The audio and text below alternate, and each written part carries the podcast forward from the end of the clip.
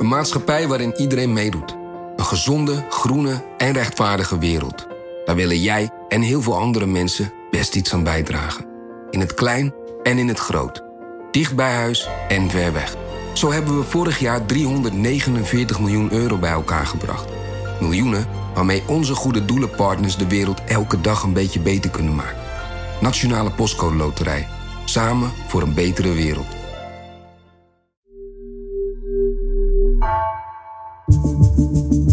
Vanaf de redactie van NRC het verhaal van vandaag.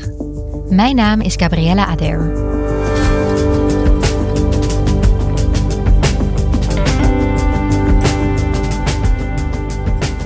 Marokko zou jarenlang Europarlementariërs hebben omgekocht om zo besluitvorming te beïnvloeden. In de hoofdrol de Italiaanse sociaaldemocraat Antonio Panzeri en zijn assistent Giorgi. Onderzoeksjournalist Andreas Kouwenhoven reconstrueert hoe zij te werk gingen.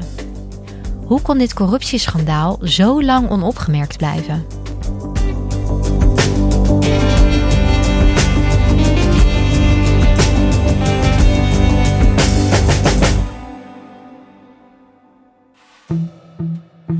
Het is juni 2018 als een groep Marokkaans-Nederlandse activisten onder leiding van Jamal Ayaou zich gaat bezighouden met de Sakharov-prijs. Dat is de Europese award voor verdedigers van mensenrechten.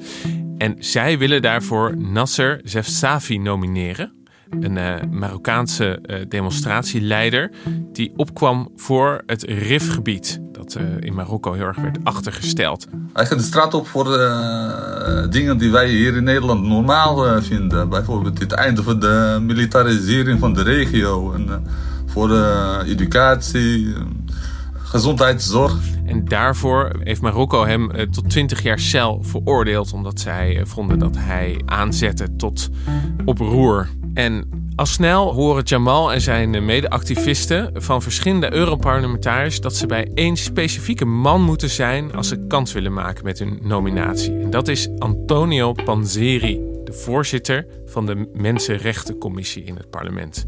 Nou, en na lang aandringen mogen ze ook langskomen in Brussel om het met Panzeri te hebben over hun kandidaat voor de prijs. Maar dat uh, loopt vanaf het eerste moment eigenlijk al heel anders dan verwacht. voordat we naar Panzeri mochten, uh, kwam zijn assistent uh, ons toespreken. Hij probeerde ons eerst te overtuigen om uh, Nasser niet te nomineren. Maar hij zei tegen ons: stel dit uit naar volgend jaar, dan kunnen jullie op de steun van Panzeri rekenen. En daarna zei hij tegen ons: van, kijk, als jullie Nasser Zefi nomineren, dan maken jullie het alleen maar erger voor hem die aandacht voor hem, dat zal de situatie alleen maar eh, verergeren. Zij dachten, dit is een mensenrechtenprijs. En ja, wij vinden het eigenlijk heel gek dat als wij hier komen om, om te vragen van, nou, willen jullie ons steunen? Dat zij dan opeens te horen krijgen van, nou, trek die nominatie uh, anders gewoon in. Dus zij hielden gewoon voet bij stuk en zei, nee, wij willen Panzeri spreken om die prijs in te dienen. Maar ja, die had eigenlijk... Uh, niks anders te melden dan zijn assistent. Het werd een hele korte gesprek, een nutteloos gesprek. Want uh, Panzeri wist van hoe wij daarin stonden, zeg maar. En dat wij uh, vasthielden aan het nomineren van uh, Nasser Sefi. Inmiddels is duidelijk dat deze Panzeri en zijn assistent de hoofdrolspelers zijn van een omkopingsaffaire. De verdenking is dat Marokko en Qatar en zouden hebben gebruikt om beleid te beïnvloeden ten gunste van zichzelf. En samen met Clara van der Wiel, mijn collega, heb ik onderzocht hoe zij te werk gingen de afgelopen jaren binnen dat parlement.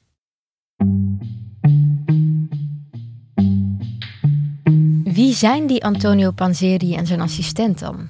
Antonio Panzeri is een Italiaanse sociaal-democraat. Dus hij zit ook bij die uh, grote fractie in het uh, Europarlement, waar uh, bijvoorbeeld de PvdA ook bij zit. En die zit al heel erg lang, een van de langzittende Europarlementariërs. Hij zat er vanaf uh, 2004 tot 2019. En vanaf 2009 is zijn belangstelling vooral uitgegaan naar het onderwerp van buitenlandse zaken. ja, Panzeri is een beetje een figuur. Hij spreekt alleen maar Italiaans. Dus dat is natuurlijk best wel onhandig. Als je veel overleg moet doen met collega's en ze moet overtuigen. Maar dat werd vooral gedaan door zijn assistent Giorgi. En die spreekt wel alle talen. En samen hebben zij dus uh, al die jaren zaten zijn allerlei commissies en comité's die ook gingen over de belangen van Marokko in de EU. Ja, want welke belangen probeerde Marokko dan te laten behartigen door Panseri? Ja, Marokko heeft een aantal belangen eh, in Europa, sowieso handelsbelangen. Hè. Zij willen natuurlijk veel handel drijven met Europa. En daarvoor willen zij zich ook profileren als een succesvolle, stabiele democratie in, in Afrika. Dat zijn ze eigenlijk maar ten dele. Uh, Marokko is een, een stabiel land, maar uh, geen vrij land. De machthebber is eigenlijk toch uiteindelijk de koning en zijn kliek. En als je bijvoorbeeld als journalist daar die machthebbers al te moeilijk maakt, dan verdwijn je gewoon in de cel met op basis van hele vage aanklachten. Ja. Ja, ook heb je in het eh, Rifgebergte heel veel uh, onvrede. Daar ontstond een aantal jaar geleden een grote protestbeweging, omdat ze werden achtergesteld.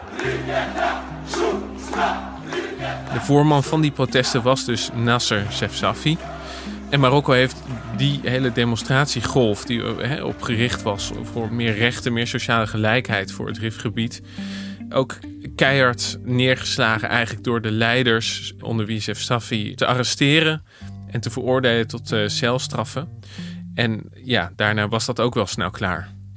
Nou, Marokko heeft er dus veel belang bij om dat op de achtergrond te laten verdwijnen. Dat daar geen kritiek op komt. En daarvoor, onder andere, hebben zij geprobeerd om dat Europese parlement uh, te beïnvloeden. En dat uh, lijkt ze ook wel behoorlijk goed gelukt. Op welke manier wist Antonio Panzeri dan vervolgens om ja, Marokko te verdedigen eigenlijk in het Europees Parlement? Hoe moet ik dat voor me zien? Ja, nou, de, eh, een, een heel interessant inkijkje daarin geven documenten die al in 2014 uh, eh, naar buiten zijn gekomen. Toen werd er een hele bulk aan diplomatieke stukken uit Marokko gelekt door een ja, hele mysterieuze hacker. En in die stukken komt Panzeri ook al voor. Hij had dus al in 2013 heel veel contacten eigenlijk met Marokkaanse diplomaten. En in die stukken wordt hij omschreven als ja, wel een bondgenoot van Marokko, maar wel een hele slimme. Iemand die dus ook wel soms hele harde kritiek kan uiten, maar uiteindelijk toch wel de, Marokkaanse voorstellen ondersteunt en, en door het Europees Parlement helpt loodsen. Nou, hoe dat dan gaat. Nou, bijvoorbeeld in die stukken wordt een voorbeeld genoemd. waarbij er in het parlement een, een, een voorstel op tafel ligt. voor een akkoord met Marokko. Maar dat zou dan gaan over de handel in vis. Uh, Marokko die verhandelt allemaal vis met Europa. En die vis die komt uit natuurlijk de wateren van Marokko zelf. maar ook uit een deel wat valt onder de westelijke Sahara. En dat is een betwist gebied. Dus Marokko claimt dat zij de zeggenschap hebben over dat gebied. En de verzetsbeweging Polisario claimt dat zij de zeggenschap hebben over dat gebied. En nou ja, volgens het internationaal recht is dat dus niet zomaar van, van Marokko. Maar toch willen zij wel de vis uit dat gebied verhandelen. En daar gaat dan dat akkoord over dat dat mag met de Europese Unie. Nou, en vervolgens proberen dus de Marokkanen uh, Panzeri te overtuigen om zijn uh, fractie daarin mee te krijgen. Want er zijn natuurlijk ook mensen die zeggen van ja, dat kan eigenlijk helemaal niet. Waarom sluiten we zo'n akkoord? Nou, Panzeri wordt gevraagd, kun jij die dwarsliggers sensibiliseren? Daarmee bedoelen ze uh, overtuigen om gewoon voor te stemmen. Nou, uh, uiteindelijk lukt het in ieder geval om dat uh, voorstel aangenomen te krijgen. Maar ja, hoe hij dat precies heeft gedaan, dat wordt niet duidelijk uit de documenten. Ja, Panseri werd dus in ieder geval ingezet om andere Europarlementariërs te overtuigen om te gaan stemmen voor datgene wat voor Marokko gunstig was. Ja, zijn jullie nog meer voorbeelden tegengekomen van hoe hij te werk ging? Ja, nou ja, een andere tactiek was ook om de aandacht uh, af te leiden. Hè? Want uh, in 2017 wordt hij voorzitter van de Mensenrechtencommissie. En dat is best wel een belangrijke eh, functie, want dan kan je vanuit die rol ook veel invloed uitoefenen op de agenda van het parlement. Bijvoorbeeld als er dan resoluties komen die, die een bepaalde situatie over de mensenrechten in de wereld uh, veroordeelt. Dan zijn er natuurlijk allemaal hele vreselijke situaties in de wereld die de aandacht vragen van het parlement. En dan ontstaat er een soort koelhandel van welke resoluties het wel en niet halen. En de voorzitter kan daar een, eh, een, belangrijke rol in spelen. En hoe doet hij dat dan? Je ziet dat hij dus dan wel heel veel aandacht vraagt voor de humanitaire situatie in Jemen. Of bijvoorbeeld als er uh, LHBTI'ers worden vervolgd in Tsjetsjenië. Maar als er uh, op datzelfde moment dus demonstranten en journalisten worden opgesloten door de Marokkaanse autoriteiten, dan haalt dat het, het niet. We hebben dat natuurlijk ook nog gevraagd aan de Europarlementariërs die met hem gewerkt hebben. Oh ja. Dat zijn ook uh, Nederlanders bijvoorbeeld, uh, zoals uh, Kati Piri van de PvdA. Die zat lange tijd met Panzeri in een fractie. En ja, hoe, hoe zoiets dan gaat, bijvoorbeeld Kati Piri die probeert dan een resolutie in stemming te brengen waarin Marokko uh, wordt veroordeeld omdat zij op een bepaald moment bijvoorbeeld journalisten opsluit of te hard ingrijpt tegen demonstranten. En dan wordt dat dus door Paziri en zijn groep tegengehouden. Maar dan wel met hele slimme argumenten. Hmm. Zoals van, nou, natuurlijk snappen we dat er dingen daar in Marokko aan de gang zijn die misschien wel niet kunnen. Maar laten we daar dan de dialoog over open houden. Laten we met Marokko zelf eens een keertje gaan praten. Maar laten we dat niet in een openbare, harde resolutie uitspreken. En dus hoort het afhouden van zo'n nominatie voor een Marokkaanse mensenrechtenactivist natuurlijk ook in dat rijtje thuis. Ja, uh, inderdaad. En daar gebeurt ook nog iets heel geks uh, als uh, Zef Safi uiteindelijk dus wel toch genomineerd wordt. Dat komt dus niet door Panzeri, want die heeft uh, dat dus uh, proberen af te houden. Maar via andere Europarlementariërs weten zij toch nog Sef Safi te nomineren voor die, voor, die prijs. En dringt hij zelfs door tot de finale. En als zij dan een paar maanden later aan het lobbyen zijn om hem uh, uiteindelijk echt de prijs te bezorgen van de laatste drie kanshebbers, worden ze opeens gebeld vanuit het parlement in Brussel. We gingen naar een restaurant in de in Brussel zelf. We gingen daar eten. En opeens kregen we een eh, telefoontje van eh, een Europarlementariër. Hij zei uh, dat uh, Panzerni ons wilde toespreken. Nou, de activisten die denken van, nou, misschien is Panzeri bijgedraaid. Dus is een deel van ons teruggegaan naar het Europees Parlement. Daar aangekomen waren daar vier personen. ze namen ons mee.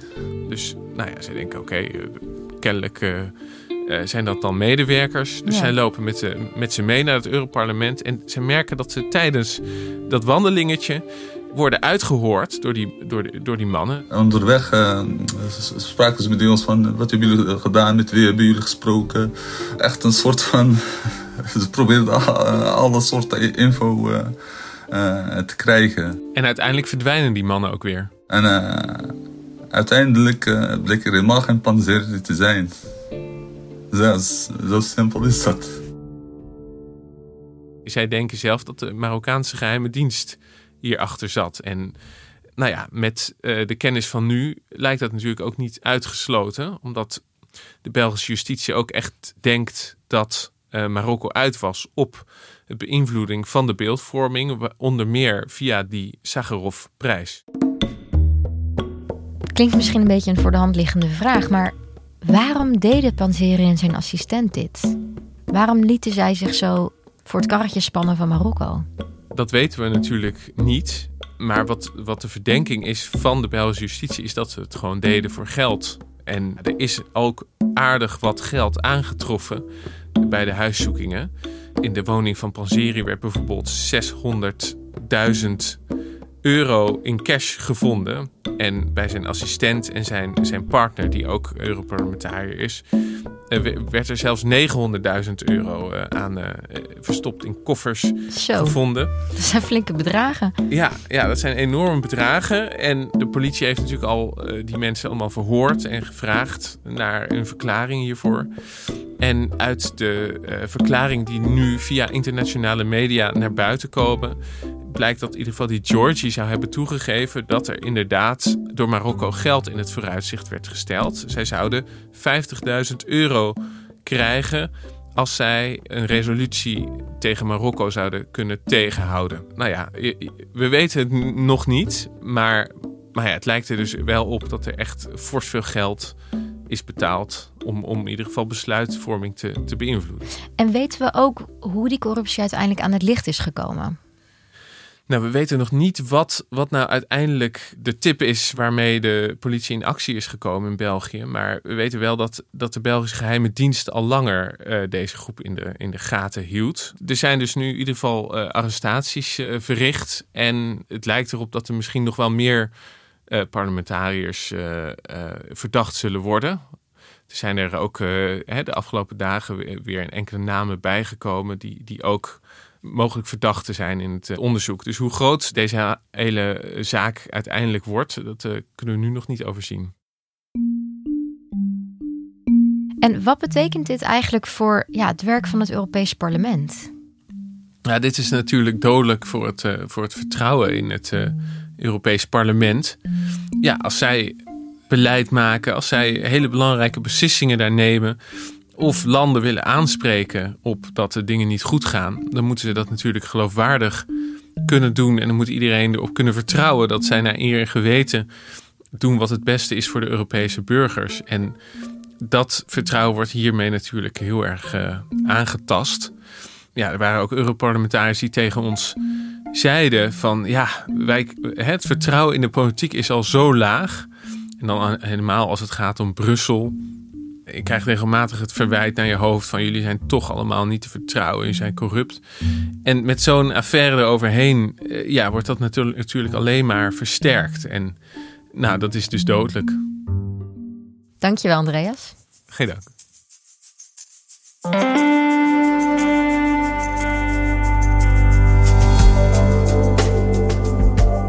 Je luisterde naar vandaag, een podcast van NRC. Eén verhaal, elke dag. Deze aflevering werd gemaakt door Mila Marie Bleeksma en Jeroen Jaspers. Dit was vandaag, morgen weer.